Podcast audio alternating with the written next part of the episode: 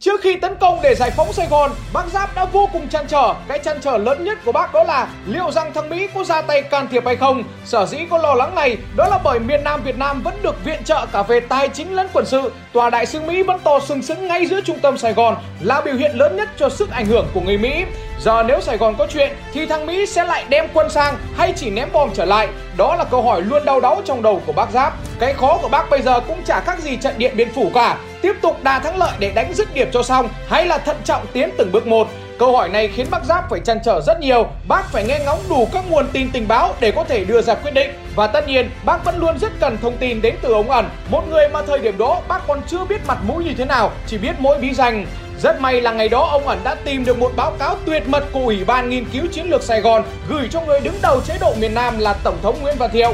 Báo cáo này miêu tả tình trạng xuống cấp của quân đội miền Nam Việt Nam và khẳng định rằng dù hoàn cảnh như thế nào, chính phủ Mỹ cũng sẽ không thể can thiệp để cứu chế độ Sài Gòn vì cuộc chiến tranh đã làm mất lòng dân chúng ở Hoa Kỳ. Tác giả của bản báo cáo này cho rằng quân đội Mỹ sẽ không quay trở lại, hạm đội bảy của Hải quân Hoa Kỳ cũng sẽ không được triển khai lại thế tấn công dọc bờ biển Việt Nam và máy bay B năm hai sẽ không còn được sử dụng. Ngoài ra thì bản báo cáo này còn nói thêm rằng việc giảm viện trợ quân sự sẽ tiếp tục được Mỹ thi hành. Tác giả của bản báo cáo này là tướng Lê Ngọc Triển, giám đốc Ủy ban Nghiên cứu Chiến lược. Tướng Triển còn khẳng định điểm yếu nhất trong hệ thống phòng thủ của miền Nam Việt Nam đó là vùng Buôn Mê Thuột. Nếu khu này bị đánh chiếm thì toàn bộ hệ thống phòng thủ sẽ sụp đổ.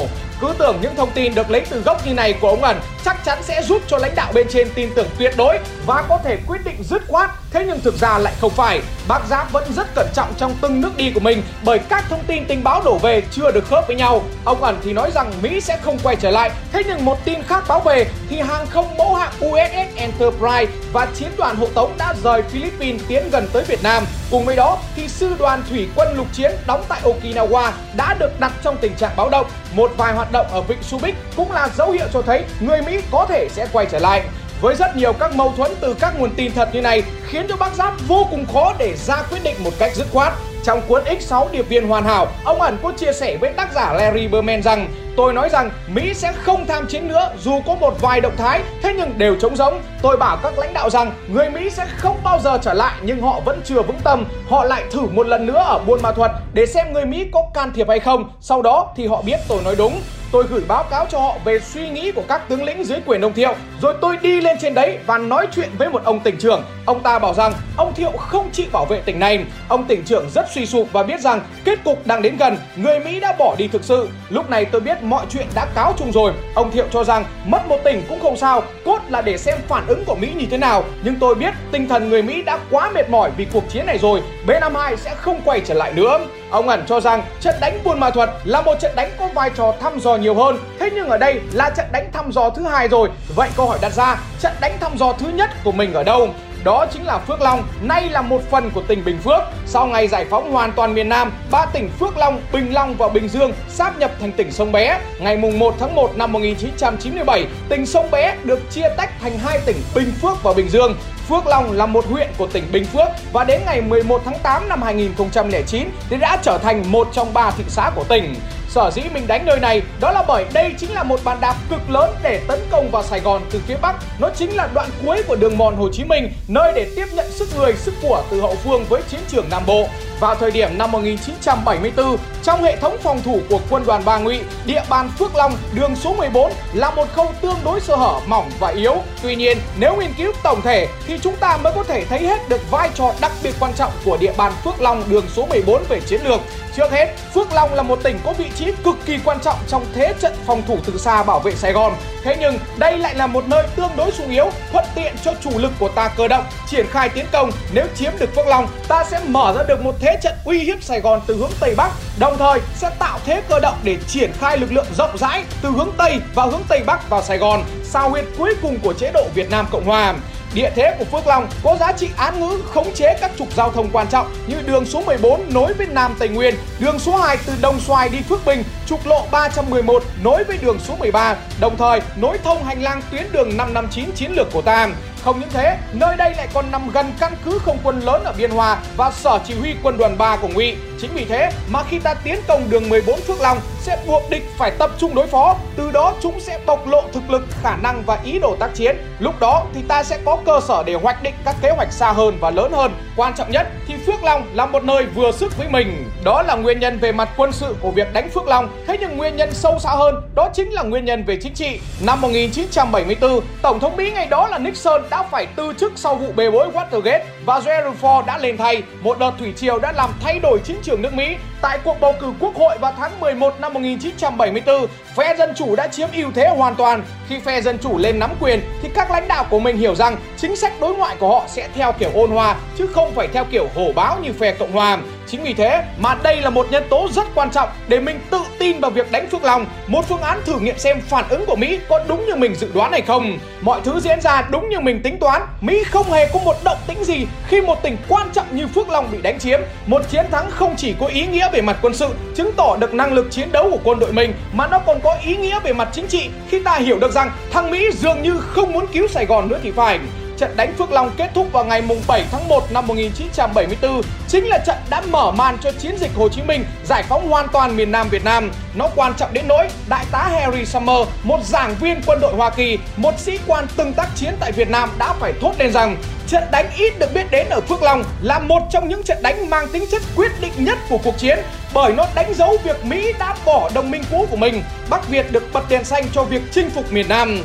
Chiến thắng tại Phước Long là một trong những chiến công cực kỳ lớn trong sự nghiệp làm tình báo của ông Ẩn. Ông đã nhận được huân chương chiến công sau trận đánh này và người ta vẫn thường so sánh công lao của ông trong giai đoạn này với bậc thầy tình báo người Nga Richard Sorge. Thậm chí trong chia sẻ của mình trên báo dinh chấm vn, thầy của ông Ẩn là ông Mười Hương đã phải nhận xét rằng tôi đánh giá Ẩn là một tình báo còn hơn cả nhà tình báo vĩ đại của Nga Richard Sorge. Richard Sorge có công phát hiện đúng tình hình kẻ thù tấn công Tổ quốc như thế nào, không tập trung quân ở biên giới phía đông để Stalin tập trung giải quyết mặt trận phía Đức rồi mới quay lại Á Đông. Thế nhưng ông Ẩn còn vĩ đại hơn vì hoàn thành nhiệm vụ mà vẫn có thể giữ được an toàn, giữ được bí mật từ đầu tới cuối.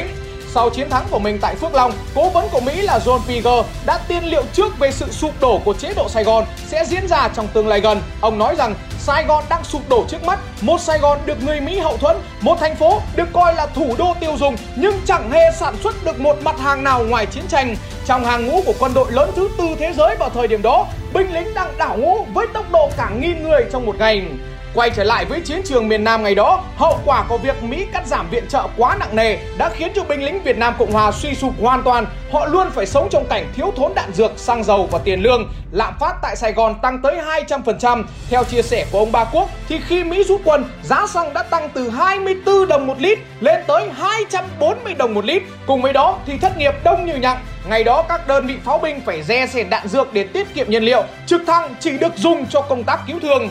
Đó chính là lý do mà tại sao khi ký xong Hiệp định Paris, mình đã dự tính rằng sẽ giải phóng miền Nam vào năm một nghìn chín trăm bảy mươi sáu, tức là năm mà Mỹ sẽ bầu cử Tổng thống. Thế nhưng tình hình chính trị tại Mỹ quá ủng hộ, cộng với đó là nhuệ khí của mình thì tăng lên, trong khi đó đối phương gần như không còn sức chiến đấu. Đó cũng chính là lý do mà tại sao Phước Long, Buôn Mê Thuật rồi lá chắn thép Xuân Lộc bị bay nhanh đến như vậy. Ông Ẩn đã phải phát sốc khi quân lực Việt Nam Cộng Hòa với quân số gần một triệu người, một quân đội lớn thứ tư thế giới, cuối cùng lại có thể tan rã chỉ trong tháng ba và tháng tư năm một nghìn chín trăm bảy mươi lăm. Ông có nói rằng tôi chưa bao giờ nghĩ điều đó lại dễ dàng đến thế.